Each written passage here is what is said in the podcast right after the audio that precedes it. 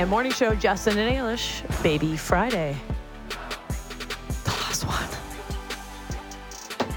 We're going to have a great run of guests wrap up our time on the Fan Morning Show. We're, I mean, we're gonna have Baby Fridays on uh, different. fan pregame, right? different.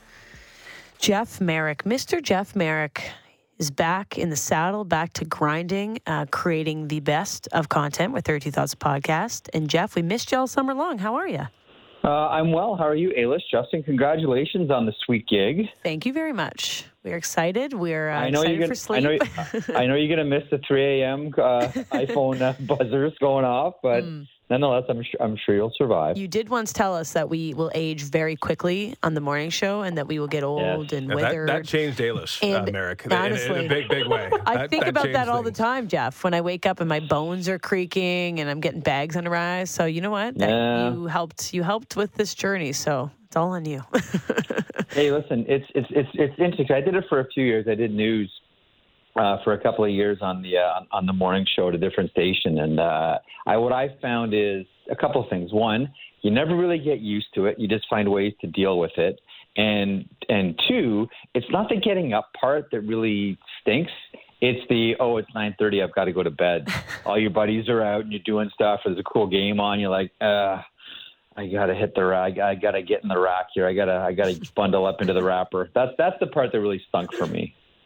Uh, Marek, I don't think any gig can compare to the one you and Elliot have, like preseason, where it's just like a media tour here, media tour there. Talk to the, talk to the biggest names in hockey. Uh, you guys have been pumping out the content. The interviews have been awesome. But I wonder from your perspective, because it's been such a buffet of great guests, what is the best conversation you've had over the last few weeks?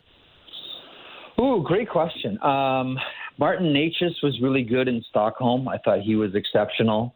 Uh, we were just in, in, in Vegas for a, for a, for a few days last week, or Henderson actually, um, and there were a few that were tremendous there. But I, I got to tell you, there was there was a couple of conversations we had a couple of days ago. Elliot and I were in Edmonton for media day, and a couple of interviews really, really stood out. A couple that you'll hear on the podcast that we'll put out tomorrow morning. One of those is Mattias Ekholm, who talked a lot about how he fit into the Oilers organization, how he fit into the blue line. Um, you know, I think that the, the conversation we had with New Oilers CEO Jeff Jackson, I thought was was really good too. But you know, we we did an interview.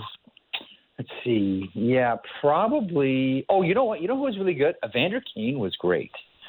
Evander Kane was tremendous, and I sort of. It, it's weird. I mean, you guys know this. You do this for a living. Like I, I, I put out there what I thought was a throwaway question, and it got an incredible answer. And I just sort of said, like, just jokingly halfway through the, the conversation, I said, so it's between uh, Zach Bogosian, Blake Wheeler, and you, Evander Kane. Who's going to be the last Atlanta Thrasher in the NHL? And all of a sudden, his like eyes brightened up as he like, oh, I get a chance to talk about Atlanta. This is great.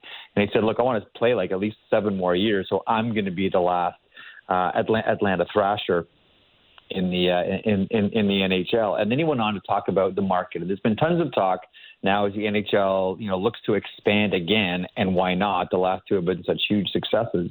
He went on to talk about why Atlanta can work as a hockey market, even though it's, it's you know it failed with the Flames and it failed with the Thrashers. Um, that interview is probably going to come out, I think, maybe next week. But hearing Evander Kane talk about the Atlanta market, that was the that was the one that really did it for me. Um, you know, Jay Woodcroft is always great. You know, maybe the most thoughtful uh, coach or one of the most thoughtful coaches in the NHL. So there've been a lot. There've been a lot recently. Uh, Hampus Lindholm was great in Stockholm. Um, but I think the ones that, that stood out really were the most recent. Oh, Leon Dre- in Vegas, Leon Draisaitl is a standard. You always want to talk to Leon Draisaitl. Great interview. Jack Hughes has become a go-to interview, I think, for everybody as well. But um, Woodcroft was great.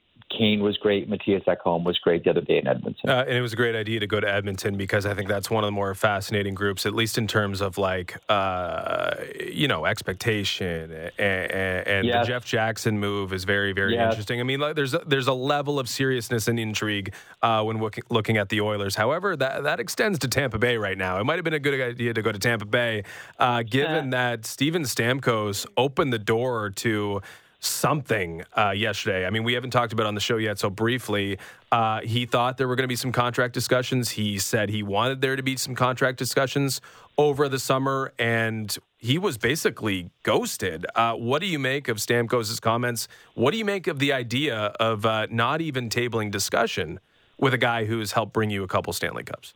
There's always been something weird between Steven Stamkos and the Tampa Bay Lightning organization. You know, there have been plenty of times where Steven Stamkos hasn't exactly been on the same page as head coach Jon Cooper. Um, there's always been something. I don't want to say off because I don't want to portray this as something that I that I, that I don't know for sure. Um, is I don't want to portray this for as, as as something that's that's that might not really be there, but it's always seemed as if you know it's been at times challenging for Stamkos and the Tampa Bay Lightning organization. I think this is another log on the fire. And the one thing about Stamkos, and we learned this, you know, doing the NHL uh, Players Tour for the past few years when we used to be in Chicago, and now, of course, it's in Vegas. Um, Stamkos, if you ask him a question, he'll give you an honest answer. Mm-hmm. And the older he gets, the more mature he gets. And now he's 33 years old, and he's you know on the on the shady side of the mountain, not the sunny side of the mountain. Although he's still playing great hockey, he's having some of the best years of his career. 84 points last year and 30, 30 35 goals, I think it was. Um, you know, he's kind he kind of has this. You know, I'm uh, my position in the game is is solid. My position in hockey history is solid here. I've got you know the Stanley Cup rings, etc. You know he's in a position where he can really speak his mind and, and talk about how he feels, and he's not shy about that. Um, you know, you know people from Newport were with Julien BriseBois at the draft. Um, the fact that there wasn't to, to, to Stamkos's point, any types of conversations or any type of movement. Then you saw the comments from Julien BriseBois yesterday, essentially saying, you know, what we think, you know, Stamkos represents here and what he's done is wonderful, but we're going to take our time and make sure we allocate our dollars properly. You know, when you start hearing that around a player, you say to yourself, okay, well, we've already seen the fire with what Stamkos – said maybe there's some you know there's there's some there's some smoke here with Julien BriseBois. It's always been a weird dynamic. Mm. I still think that at the end of it, I think that Stamkos wants to be a Tampa Bay Lightning for like the entirety of his career. I think he loves his team. Uh, I, I think he loves his teammates. I think he loves being there. I think he loves playing there. I know for people above him, you know, sometimes with Jon Cooper, obviously now with Julien BriseBois, it's been difficult. Uh, but this now, all of a sudden, yeah, Justin, to your point, you know, pull the pin and, and roll the grenade into the office because, boom, uh, an explosion just went off in Tampa, and I don't think this one's going to go away anytime soon a little bit less spicy with the GM of the Maple Leafs. Um, his first uh, media day here with um, reporters and contract discussions, and kind of giving Willie a lot of praise and saying he's a cool cat and that he believes that this is all going to go well or he's going to have a great season ahead. But out of everything that was chatted about yesterday at Leafs media day, from Matt Murray to William Nylander playing center, uh, yeah. is there something that stood out to you that we should be looking a little deeper into, or that made headlines um, that deserve to? Because sometimes it's hard to glean much from people that get on the podium and kind of say the same thing every year and year. Yeah. Well, one thing it's it's always tough to hear, you know, uh, the uh, the awful Jake Muzzin updates. Mm-hmm. You know, Jake Muzzin. You know, it, it's interesting, and I don't think any of us expected, you know, Brad Treliving to say anything other than Jake Muzzin's not going to play. Like that's that was that was expected. Um, but as much as you know, John Tavares wears the C on the Toronto Maple Leafs, and, and he's the captain. You know, more people that you talk to in and around the organization and, and in the room will tell you that, you know, while he was there, the one guy, because John Tavares is a very quiet leader, the opposite of that is Jake Muzzin. Mm. And not that it's like, oh, this is Jake Muzzin's team, but at times it really felt that way and they don't have anyone on that back end. Uh, you know, since Muzzin went out, they, they haven't been able to find anyone that does things that Jake Muzzin did. Um, one, you think of his health, you know, and of course you think of his family and his future and all that. And you want to make sure that he's, you know, healthy enough to to play with his kids and tie his own shoes. Mm-hmm. So that's that's that's number one before hockey. But it's always it's always tough hearing Jake Muzzin uh, updates because you feel for the, the the person, you feel for the player, and you feel for his family as well. Uh, but the Nylander stuff is it, right? Ayers, like that's mm-hmm. that that's the big one. And I think a lot of people have always wondered when they were going to give, you know, William Nylander a legit run as a center. Like, let's not forget a couple of things here. You know, when Brendan Shanahan took over, the feeling, and this would have been the Philadelphia draft. Um, the, you know, the feeling was the Leafs drafted. The Leafs draft philosophy was too safe.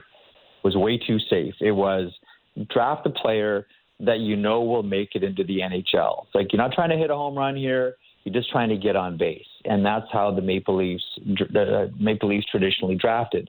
So all the scouts can say, well, our first round pick made it to the NHL.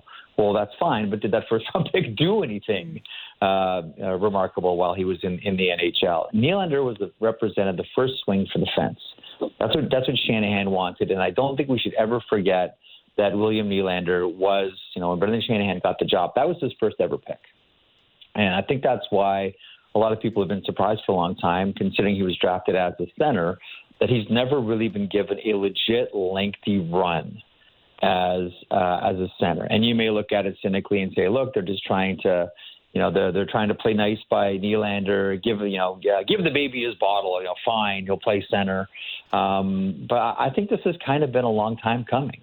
And as part of the discussion around the Maple Leafs we just mentioned John Tavares a second ago. There's always been a conversation around, you know, should John Tavares now at this point of his career look to slide over to the wing? The question quickly becomes, okay, well, who takes that second line center spot?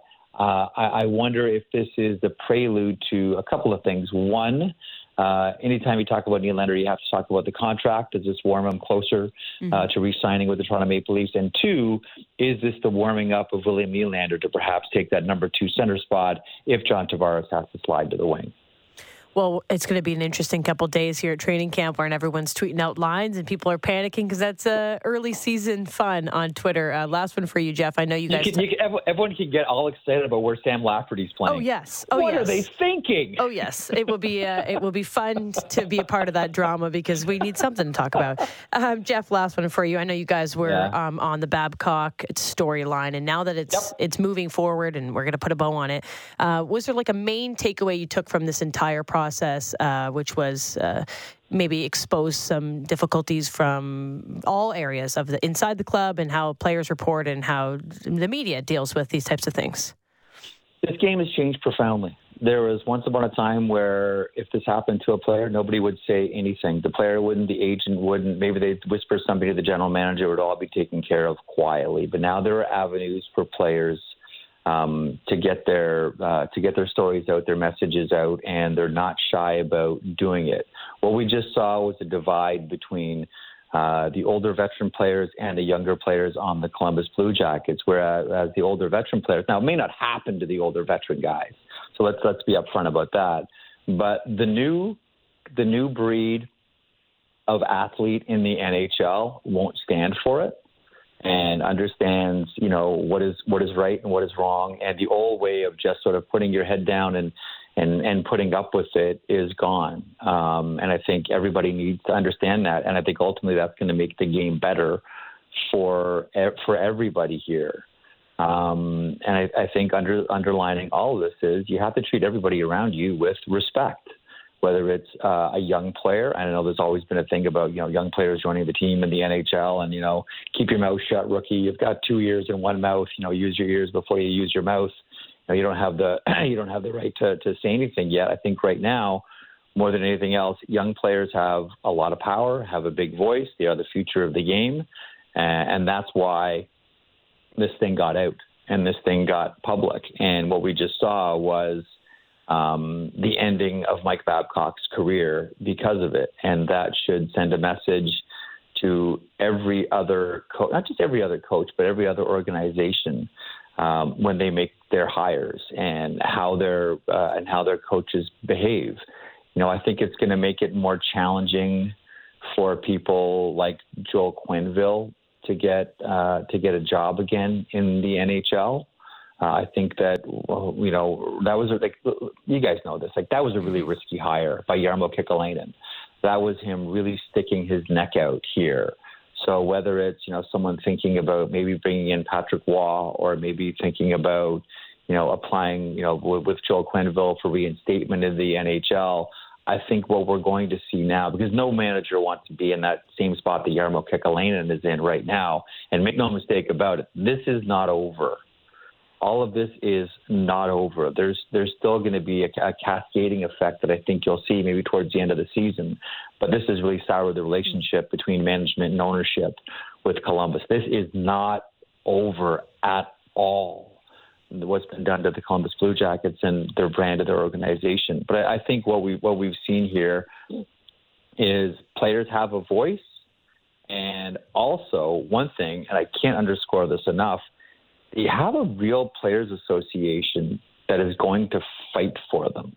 Like I know there's not very many with the way the CBA is structured. There's not a lot of fights the PA can have that they can win, but this was the first, you know, the first engagement that we saw with Executive Director Marty Walsh and a mm. significant issue with an NHL team.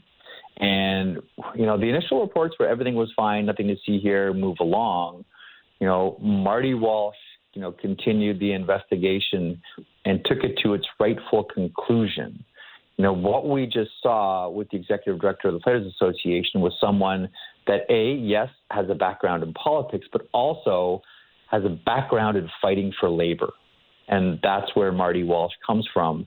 And we just saw that play out with the Columbus Blue Jackets Mike Babcock situation. So I know you just asked for one. I kind of went no, shotgun style okay. and scattered a whole bunch of things there, but I, I, think there's a lot of takeaways from this mm-hmm. one. Well, I think it's interesting that you said that it's not over. Maybe they stop the bleeding no, now, get the season yeah. going, and then we'll regroup when uh, the end of the year does totally come. Totally agree. Yeah, yes, well, totally agree with that, Ailish. Something to keep an eye on then for sure. Uh, Jeff, appreciate you coming on. Great to chat. Great to have you back on the airwaves and uh, your show just around the corner.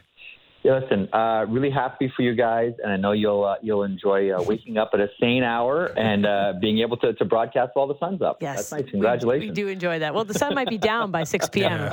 Yeah. nowadays. Good point. Actually. Wait until we fall back. We're still back to seeing no sun, but uh, that's all right with us. Uh, thanks, Jeff. And we got Erin Ambrose on after you, so stay tuned. You'll love to listen to that. Uh, 23, number one in my heart. There you so go. happy she went to Montreal, and I know she really wanted to get there. So she's she's with the traveling All Star team with uh, with Debian and, and Marie right. Philip Poulin, and enjoy that, Ambrose. Yeah, she's in a good spot. She gets, she's listen. Think about her job now she gets like she gets like the the John Carlson spot in Washington. Mm. She gets to feed one timers to yeah. Marie Philip Poulin on the power play. Nice gig, Ambrose. I know. I would I would love that. I would love that spot. It's going to be a lot of assists for her this season. Um, oh, go Apples! Yeah, there we go. Uh, Jeff, thanks for coming on, and uh, we'll definitely chat with you soon. Appreciate it. Ailish, Justin, great job, you two. Congrats on the promotion. Thanks so much, Jeff. Uh, Jeff Marek, host of the Jeff Marek Show and co-host of 32 Thoughts, the podcast just around the corner. His show, of course, we mentioned the new lineup.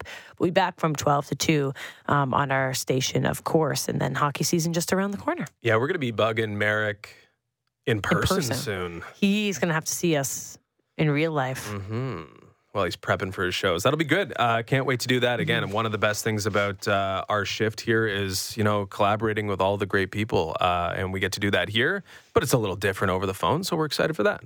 We sure are. And he mentions Erin Ambrose will be on um, a little later in our show after we do something to chew on because uh, it will be a, it's been, it's a great spot for her in Montreal. We talked about obviously them being probably my favorite team, and she helped with that. So she's don't after, say probably. Yeah, is it is okay? It's time for something to chew on. Brought to you by Great Canadian Meats. Yum yum yum. I'm assuming that's our penultimate yum yum yum as well. It would be. I yum yum yum. It would be. Oh, thanks. I don't know if they're keeping it, but Josh is just going to play prerogative. twelve in a row tomorrow. tomorrow, every every time I stop speaking. Yep, yep, yep. Okay. Yum, um, yum, yum. Okay. All right. Um, let, we have two clips for you. We talked about Stamkos a little bit there with Jeff Marek. We want to dive a little bit deeper into it and chew on it. Um, so, obviously, yesterday, Media Day, of course, down in uh, Tampa Bay as well.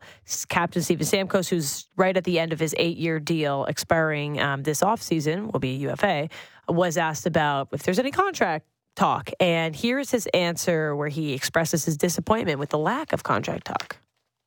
Yeah, no, to, to be honest, um, I've been disappointed in, in the lack of of talk in that regard. So it was something that I expressed at the end of last year that I wanted to get something done before training camp started. Um, there haven't been any conversations. So.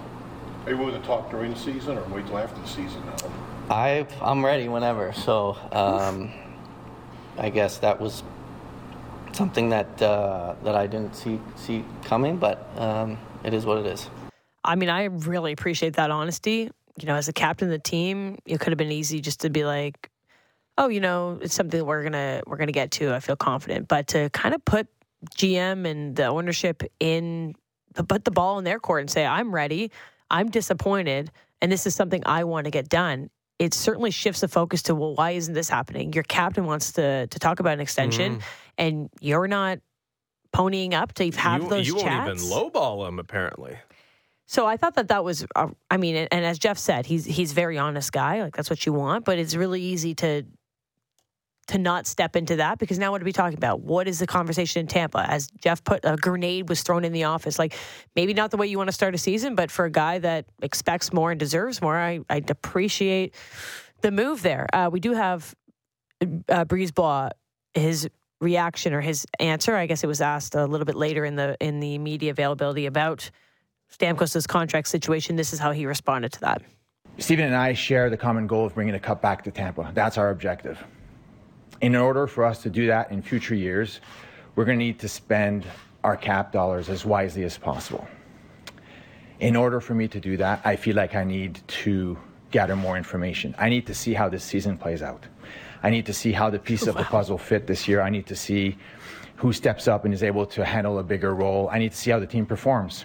After the season, I'll have gathered that information, and then I'll be in a better position to have a clearer picture of what our puzzle looks like going forward, what roster needs we might have, and then how to allocate our, our cap space in order to build the best roster possible for not only for Steven to remain with the Lightning, but for us to stay Stanley Cup con- contenders year in, year out for the remainder of his tenure with us and hopefully bring the cup back to Tampa. What if you Yeah. just put him on LTIR and then put him back in for the playoffs? I mean, that's fair. Uh, no surprise that Julien BriseBois is a successful general manager, right? Kinda cutthroat, that, that really. is the exact thinking you need to have. And what Tampa's trying to avoid here is signing the contract that basically submerges everything. That's the the thing that you know Chicago Mm-hmm. legacy had. contract. the legacy That's contract it. where you're getting paid for what you did, not what you're going to do during the balance of that contract and that's great, I guess. That sometimes like if you're a fan, it's like, uh, what's the lesser evil? Is it like, yeah, Steven Stamkos is hurting us, but do we want Steven Stamkos to be jettisoned after all he's done? Like it's it's tricky in that sense, one hundred percent. But this to me is, I mean, this is the I need to gather more information about like your star franchise face that's been your captain and your leader, even if it's.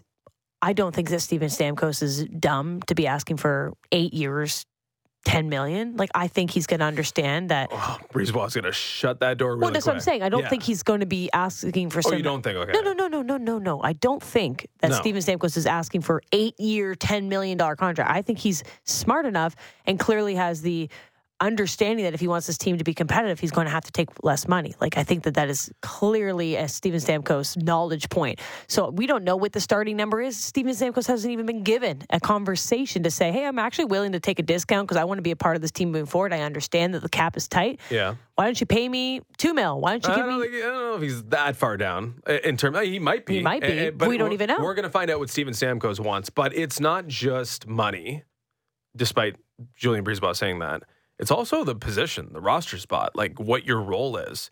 And maybe they don't see a future at all With him at all on and their roster. putting. I, I, I, I like obviously you'd want to have him now, but what, uh, like, what is the commitment level, right? He Like, doesn't need to sign a 10 year deal. no, but like, would Steven Stamkos spring for a two year deal? Or does it have to be a certain amount? Like, again, it could just come down to they see a reason to try to to Mm-hmm. transition this roster in some sort of way. And they have a lot of money tied up to Brayden Point, Nikita Kucherov, Mikhail Sergachev, Victor Hedman, Andrei Vasilevskiy to tie yourself up even more, maybe is putting handcuffs unnecessarily on the team. Maybe the wise move is to move on. It's not the conventional move 100%, though. I, I mean, I think it's pretty clear they're heading to a divorce Oh. here. I, I mean, like, If you're another team and you saw that, you're licking your chops at an offseason Stamkos pitch. Well, Maybe a guy it- that lived in this area and grew up in the GTA. Exactly. If I'm, if, to me, this is happening one year too soon because the Tavares money coming up, and all of a sudden Stamkos at a discounted rate. Like, what is Stamkos's preferred alternative? He's flirted with the Maple Leafs before. He at Mm-hmm. least had discussions before, and ultimately decided Tampa was it for him, and that's fair and, and whatever. But you always, when it's a guy like Stamkos, who is an Ontario kid, and the way things have trended, would he be interested? Would he, when he's accept or when he's forced to take less, be interested in a market like Toronto? That is the exact. You talk about veteran presence, that is the exact type of veteran presence that this team thought it was getting in the Marleaus of the world and the Thorntons of the world. Thorntons, This is a guy who knows what it takes, knows how to win, is an elite captain, is a future Hall of Famer, is only what 33, still has a lot Mm-hmm. to give. Like if that could work, that's interesting. That's I, chewable. I believe he's also a 90, uh, which is John Tavares, right? Um, so same. He's got more left than Tavares, in my opinion. What if this was role reversal? Tavares was entering the same situation, and yeah, and yesterday Brad Treliving said, "Actually, you know, we haven't had discussions, and we're not going to. You know, we got a lot of puzzle pieces to say, and we got to fix this." And John Tavares went in the in front of the podium and said, "Actually, you know what? I, I I haven't had any discussions. I'm disappointed that we haven't had this conversation. I'm ready to have it. Can you imagine what it would be like here in Toronto if the captain of the Maple Leafs, who's the same age as the captain of the Tampa Bay Lightning, who's a hometown kid, the PJ boy, said he wanted to continue to be a Maple Leaf and find a way, and Brad Treliving said, "Nah, eh, not interested right now." Well, uh, I can imagine it, but I, I also think there's a level of self awareness. Not to say that Stamkos doesn't have it. I actually think he does. Uh, but the awareness level that Tavares has right now is like, I need to do everything in my power to not be a problem. And I guess speaking out would be problematic. But I honestly believe John Tavares is going to be, hey, I owe you something at the end of this. Can I stick around for a small amount of money? Yeah. Like I, I do believe that's what where we're at. Small headed. is going to be like, what do people think of small? Like Stamkos is what making like eight and a half million a year. Not year. Stamkos small. No, no, no, no. But Stamkos is making eight and a half million dollars a year right now. Yeah. He's going to sign a new contract at the end of the season somewhere. Yeah. Is it half that? Depends on what he wants. I, I don't think Sta- Steven Stamkos is going to want to be playing in exile. Like, Like you, I, I you could, I could see him taking like just like in a, a market that doesn't matter. I no, could see him he's not taking. going to go to. I could see him taking Columbus. a very small amount of money to play in Tampa. Toronto, or Tampa. A very small money amount of money, maybe to play in like a place like Boston or Toronto or whatever, a- Mm-hmm. a, a market that matters. I mean, Boston makes a lot of sense right now. Don't say that. Uh, I don't expect him to be like, "Hey, where can I get nine million dollars?" I, d- I No. don't see that with Stamkos, I and I don't don't see what like honestly Tavares is. I think it's like straight off a cliff what he's making. I think, and I, I totally agree with that. And maybe it's because they're captains, and I'm using the air quotes, but something you hope also made a lot of money. Uh, yeah, yeah, guys. they're 33 years old. You you also hope that those people, when they're in that position and they have the best intention for their team, understand that there is there should be wiggle room and there should be a step that you can take a little lower to help the team. I mean, we're glamorizing it a bit, but if you've already made X amount of million dollars and you want to stay in Tampa where you've been the face of this franchise and you're the captain, you want to retire there, I think you're going to have to understand that you're not making eight and a half million. I think he does. I really do think that Stamkos is that type of person. With Tavares, though, I think it comes with an understanding that it's like demotion. Like it is, okay, you're playing uh, maybe second line left wing. You're playing a different role. You're not the second line center. I don't know if Stamkos. Second line left wing is not that much of a demotion. No, but it's it's uh, it's not Spezza, but it's on the path towards Spezza. Spezza was a fourth liner that was in the press box sometimes. I don't think He he's was. there. He was. He was. But Mm-hmm. again, we're two years away from that. 35 years old. It's gonna be it's gonna be different from John, John Tavares, a guy who already skates like he's uh, 37, 38, right? Like it, Yeah, it- it's going to be a lot different. I, I don't know, but with Stamkos, I still believe he's a he is firmly a top six forward next season, firmly. Mm-hmm. But does Tampa want to use one of those key spots on him playing that way? Again, uh, smart executives don't make the move that Stamkos wants, which is, hey, I should be around for another four years at whatever million dollars. I should still be playing with Brayden Point because I'm still that guy. I'm looking at who's a UFA next season for the Bolts. It's Steven Stamkos, Tyler Motte, some guy I've never heard of, uh, Zach Bogosian, uh, Haydn Fleury. Like it's not. so just Stamkos. it's really just. It's just Stamkos. But, th- but you also look at that lineup, but it's not even remotely as good. And where else might they want to spend money? Tanner Jeannot, remember him? He's a UFA next season. The following. Yeah, next. I meant next. Yeah, yeah. Next. But you just signed Kucherov until the end of the 27 28 season, right? He's locked in long ter- term. Cirelli is like a million years. Nick Paul is a million years. You have some like lengthy, like Brandon Hagel just, Sergachev? just got a million years at six and a half. Sergachev? Brandon Hagel just got six and a half. And Stamkos, is he get like it? That's the thing. It's you just saw Hagel sign for six and a half long term deal. Mm-hmm. So Stamkos like I'm, I'm obviously making more than six and a half. But if you're the Lightning and you sign him, let's say just five times seven, and he's 38 years old making seven million dollars, and he's not the same player. That's what they're trying to avoid. Vasilevskiy until the end of 2028 season. The career transition program in Toronto is strong. Can Steven Stamkos walk through that door? I bet if he wanted to come be a Maple Leaf, he could be up as a assistant to the general manager, assistant Oh, to yeah. assistant to the regional We- manager, it- Dwight the- Schrute. The money doesn't in- stop in when you years. when you hang up the skates. We can we can mm, find. Let's start our for you. sales pitch on Steven Stamkos. Come home, Steven. Someone that's signing a new contract. Erin Ambrose, uh, defenseman for the PWHL Montreal franchise. Of course, it was an exciting week uh, earlier here in Toronto at the CBC headquarters when the very first inaugural PWHL draft was taken, and Ambrose was a first rounder, a six overall pick for Montreal, joining a great stacked roster with Poulin and Stacey and Ann-Renée Desbiens and a lot of other big name folks in Montreal. So let's chat with Erin Ambrose after the break. We'll be joined by Blake Murphy at 8 o'clock in studio and Ben Ennis and Brent Gunning, the new hosts of the Fan Morning Show on Monday. They'll wrap up our show on our Baby Friday. Diving deep into Leafs, Raptors, Jays, and NFL. The JD Bunkis Podcast. Subscribe and download the show on Apple, Spotify, or wherever you get your podcasts.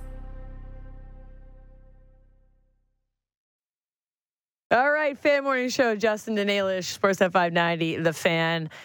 I knew Erin Ambrose when we were hmm, maybe like five or six years old. We played hockey in Georgina, Keswick, Sutton, the grittiest of hamlets north of the city. Georgina Ice Palace was the rink. Grew up playing together.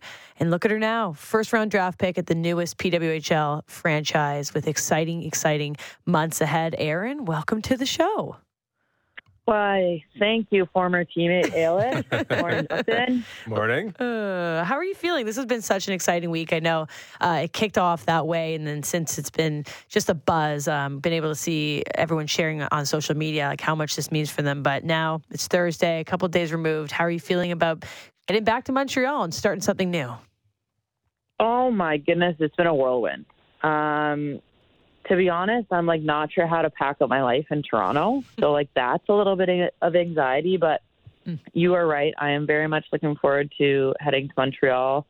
We've got I've already got people looking at apartments for me, which Ooh. has been fantastic.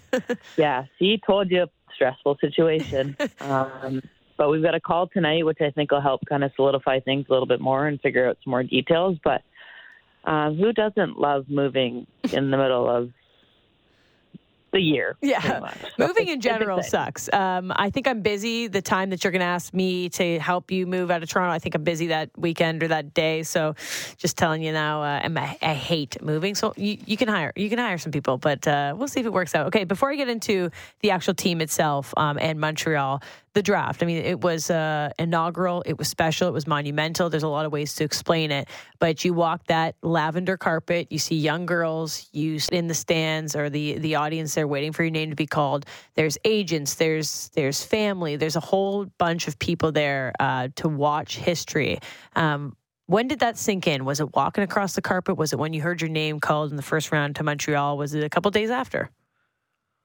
Uh, I think it was a couple days after. Um, I kind of had a, quite a few pinch me moments. Um, actually, after I got drafted, I was sitting in a CBC room with Savannah Harmon, and we were waiting to do a couple interviews. And um, I don't know if I was allowed to say that, but I did. Um, all good. and we were sitting there, and we were just talking about like all the media stuff that we had to do afterwards. And it was like, you know what? There's like zero complaints right now because like we appreciate it. And it was finally one of those moments like it wasn't just a one and done thing. Okay, here you go. Here's your picture with your stick. It was like, okay, now let's get buzz. We mm-hmm. went to a media scrum room and there was tons of media in the room. And like that's when I was like, you know what? This is this is already different. And I think even leading up to it, correct me if I'm wrong, but I mean, you have an agency, you have uh, people that are there to support you. I believe that they even help like the girls get ready and get like, I know this is little, but like hair and makeup and making sure that you were presented well for this day. Like that's stuff that's never been thought about. That's things that no one's ever put effort into, making sure there was a post party, making sure everybody was fitted from head to toe. Like even those small things that you you don't think of were were areas of, of emphasis this time around to make this feel so professional yeah, like I had hair and makeup done. I went out and got a specific outfit just for draft day, and I even had a watch and engraved it with draft day 2023. That's sick. So, like, I was very much like, you know what, this is going to be the one and only time I get drafted, and I wanted to enjoy it and really take it all in. Uh, so we just had Jeff Marek on. Said, you know, maybe you had interest in Montreal. Did it everything go like perfectly in terms of like what you were expecting and what the team looks like? Like, is it full slam dunk in that regard? The insiders trying to stir the pot. um, yeah, I was very much uh, interested in Montreal. I mean, I always say, how can you not be when Marie-Philip Poulin plays for a team? Mm. Um, obviously, I'm currently living in Toronto, so that was a, a hope and a possibility. But when I went to Montreal, I was extremely excited. I have ties from being there mm-hmm. in the past. Um, Pooh and Laura are two of my closest friends, and it's just like I know that everything is going to be done extremely professionally with Danielle Sauvageau leading everything, and like there's just so much. And I, I, I don't like saying it as a Toronto Maple Leafs fan, but like there's so much buzz around the city of Montreal, and like their fans just love winners. Um, so it does make it very exciting to go there and know that like that's what is going to be expected in year one. Yeah, I mean the blur, blurring the lines of fandom, or at least like uh, provincial uh, blurred lines, because Ailish is openly cheering for Montreal. Like it's mm-hmm. so it's it's all sure good. Am. It's all good. Can still be a fan of the Maple Leafs and of the PWHL's a Montreal uh, franchise. Uh, now that you guys have a team, is there like is camaraderie building, a group chat going on? Like it's there's been like there's been an idea of what things might look like, and there's some players that were uh, put on teams uh, pre-draft, of course, Marie Philip Poulin yep. included. But now that you have your team and you're looking at it and you're looking at what's possible, and, and excitement is building, what's that feeling like? Um, it's really exciting. Like I said, we have a call tonight, which will be really good to kind of see all the faces that were drafted. But um, I think what's the date? Oh, today. So there was a roster freeze until today. Mm-hmm. So nobody was able to sign any contracts or anything. So though that negotiation process will start today. Um, but then I think the weird thing right now is there's 18 players that have been selected or drafted by each organization. Um, so we still got spots to fill. So now it's like who are free agent players that are going to be invited into camp. So actual team camaraderie probably won't occur until camp and skates start to happen. But um, it's kind of crazy to think like we still got to add at least five more players. Yeah, and there's like a massive pool of players that are extremely talented that didn't get drafted um, at the first inaugural draft, and that's tough because you probably know a lot of them and you probably have played with them and you know that they have high aspirations. But I think it's also a really good testament to how much player. Uh, power is still available for these players to try out, to earn a spot, to get contracts. Um, and I think that's a great indicator that the state of the game is really high, that there are players that are really good that might not even have a team to play for this year or are going to have to work their way onto a team, maybe be in a reserve pool. I think that's what we've been fighting for, what we've been hoping for is that there would be a time where girls I know this sounds counterintuitive, but won't be able to play because the league is so good. Do you understand what I'm trying to, I guess, say there? Yeah, absolutely. And I think that that was one of the big things when the purchase of the PHF happened, and we all knew that like the PWHL was really kind of getting the ball rolling. Mm-hmm. like we're all sitting there being like, we know six teams isn't enough for all of the athletes that we have in our game. We know that, but also what our leadership in the sense of like our owners and our board of directors realize is that we need to get it right with the right amount of teams and then grow from there. And I think that that's one of the most exciting things about this league is how much time and emphasis the little details have been kind of just hammered down on and as an athlete you you don't love it. Like i haven't loved not being able to play in a consistent league and know how many games i'm going to play and play with the same players.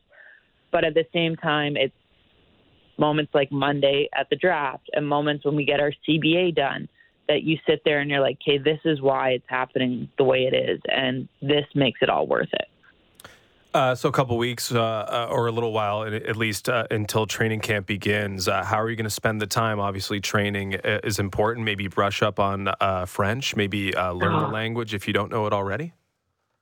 yes, I definitely need to brush up. I did actually have an interview, my second interview, right after I got drafted. Yeah, and Ann-Renée was standing there and was like, "Erin, you're going to be fine." And I was like, "No, no, no. Like, I my French is like I went to Keswick High. Like how good could my French really be? And I got better when I lived in Montreal, but I haven't lived there for four years. And eventually, I was like, "Sir, I, I, I can't finish this in French." Like, uh, I was English, French, English, French. So we need to brush up on French. Um, we will get back into training. Coming off of September camp, it was kind of nice that we got to just enjoy this week and have a little bit of downtime. Mm-hmm um, and then definitely packing up and making the move at some point. I won't uh, slander High. We'll move on from that. Uh, talking to Erin Ambrose, defenseman, the PWHL Montreal franchise, of course, part of the Team Canada hockey program. Um, okay, so I want to ask about the moment you get, you get drafted. Now you're set, but you're watching the actual unfolding of your franchise happen. You're getting new players added to your roster, you're kind of like, oh wait, I hope she slips to our pick. I hope that you know we can we can snag my friend. But you're also adding new players to your team. You guys have international players. You have two Czech players. Yep. You got some Americans. Jillian Dempsey, which was a big one, um, coming up from Boston, which was a big move. Um, the idea that you're sitting there watching your team get constructed by your coach, your GM, the excitement that maybe a player falls to you or your friend gets you know swiped by another franchise. What is that like in that moment? Because because it's not something we're going to see really ever again. An 18 or 15 round draft isn't going to be something we see every single year. Like it is going to be very different. This was the franchise building draft, and watching your friends end up there or end up at rival teams must have been a very unique experience. It was actually crazy. Um, like we were standing, I was standing with Laura and Marie, and we were kind of talking and we were like, should we should we text Danielle or Kori and be like, we should pick this? And Pooh goes, guys, they got it. Like we're we're okay here. And it's like obviously they do, um, but I will say I actually kind of caught me off guard, but at the same t- time I was ecstatic when we picked up Kati Tabin. Mm-hmm. Um, I've gotten to know Kati Tabin. I thought she was fantastic for the Toronto Six, um, and I actually like did a little fist bump and I texted her right away. She had texted me when I got drafted. Um, and she didn't attend the draft. She didn't even think that she was really even going to get drafted. And I was like, Taves, like, mm. you are going to be a star defenseman in this league. So I'm very excited for that. Um, and then, like, just moments of, like, like you said, when your friends go different places, when Jill Saulnier went to New York, mm. it was like, gosh darn it, like New York's got a lot of good human beings there. Not saying that we don't, but like you said, we got a lot of international players and players that aren't quite the people that I've trained with or been around with every day. So I am excited for that to bring new people around and um I think one of the one of the checks is saying Duolingo is going to be yes, your favorite new you app. You might need that as so, a sponsor. yeah, Duolingo. Yeah, it, it might it might need to we might need to throw that out to GM Sauvageau. So um, it is just so exciting. Like nothing like Monday will ever be done again. So, in terms of role with Montreal, uh, pretty clear. Uh, number one defenseman, first uh, chosen for this team. I, am sure uh, it's going to be all situations for Erin Ambrose. But uh, are you dreaming about power play opportunities with uh, obviously the goat? yeah, I can't. yes, I am. I I can't sugarcoat it. I mean, I've been able to play on the power play with her with the national team for the last little while, and I think we've developed a really good chemistry. And um, I I don't like to brag a lot about myself, but I I do like to own my strengths in a power play quarterback, um, and to think that I'll be able to do this for the whole year with Pooh, not just uh, coming in for events and we try to mix the five of us together and work on different things. It's like this is going to be something that we practice weekly, weekly, weekly, weekly, and get to kind of tweak after games. And that's something that um, I'm excited for because I think it can be pretty deadly you guys have a great leadership core already in terms of who's behind the scenes. But Kori Cheverie, as the head coach of this squad, uh, is a slam dunk. Uh, we know that she's had a, a, quite the history with the Canadian women's team in terms of coaching already, and then she's been in the men's program as well. But what does she bring to the bench? Uh, we saw her lots of times on the camera with the earbuds in, like very serious on the draft floor. It was awesome to watch. But you know Kori quite well. What does she bring to this team and her coaching strengths? I think uh, what I'm most excited for is Kori's never been a head coach for me. She's always been the assistant coach with the national team. I feel like even camp coaches, she's never been the head coach of the team that I that I'm on. But um, I think you saw what she was able to do with Team Harvey's as a PWHPA last year, and that was with a group that you have every couple weekends. You don't really have time to sit down and really do a lot of video. And I think her attention to detail is top notch, but I also think her ability to connect with players is really important. Um, I think that's a huge strength that she's had with us. And I know her role with the national team, she was a coach of the forwards, then she came back to the D when we were in Denmark. So she's she's kind of worked in different facets throughout her career. And I just think that it's going to be really exciting to see her as a head coach because I, I just feel like she understands how to get the best out of her players every single time. And I'm honestly excited to see the rest of our staff and who we're bringing in. I'm also excited to hear that you play for the Montreal blank. oh, I thought you might be able to spill the beans, fill in the blank. Gotta Erin. break something for you us, got Ambrose. anything? I got nothing. Again, Ah, like come on. Eric is your insider. It's not me. You should have asked him earlier, but um, I believe Pooh was. I, I think I did see a TikTok that Huh? um, Pooh was asked what she thought the name should be, and she does think it should be Le Canadien. Wow, that makes which sense. I do too, but my goodness, that's not an easy thing to say as somebody who doesn't speak a lot True. of French. The Canadian women's team in the PWHL. Well, I know that there's uh, rumblings and mumblings, but we'll wait till it's fully confirmed of what the team will be, what the colors will be, what the mascot and nickname will be. Uh, but we know where you'll be very soon in Montreal. Congrats again, Erin, on being the sixth overall pick, first round for Montreal. And you're a part of a really great franchise. Looking forward to watching you guys this season long because you are my favorite team. And I mean that. And I'm sorry to say it on Toronto radio, but a Montreal stand, I'm going full heel against Toronto. Well, thank you guys, and also congratulations to you both. You guys have made my morning Oh, fantastic. thank you. a little bit. Um, but I am excited to be able to listen to you guys in the evenings when my evenings maybe are a little bit more pregame kind of Perfect. stuff. So I love that. I'm excited for you both. That's the plan. Uh, definitely appreciate the kind words, Erin, and we will certainly chat with you down the road. Thank you, Justin, and thank you, Ailish. Good luck moving. Erin Ambrose, defenseman, of the PWHL Montreal franchise and part of Team Canada. Of course, yeah, moving is literally the worst. And I hope to not be available during that phone call from Erin to help her move. I just can't do it. Uh, I'll chip in. That's, I mean, I think I've said this on the air before, but like I have no skills. So if there's ever help that's needed for anything, I generally can't help. But moving is the one, like I feel a responsibility because it's the only thing I can do. So if Erin needs me, and if it doesn't work out with hockey with Erin, which it will, golf. She's she a great could, golfer. She could just she could just fall back on golf. She's she very is a great good golfer. golfer. We well. got out a couple times this summer with Erin, and she schooled all of us. What is what is that? She's something she can't do. It's just speak French. So she's going to work on that. and She'll be fully well rounded. Très bien. Très bien.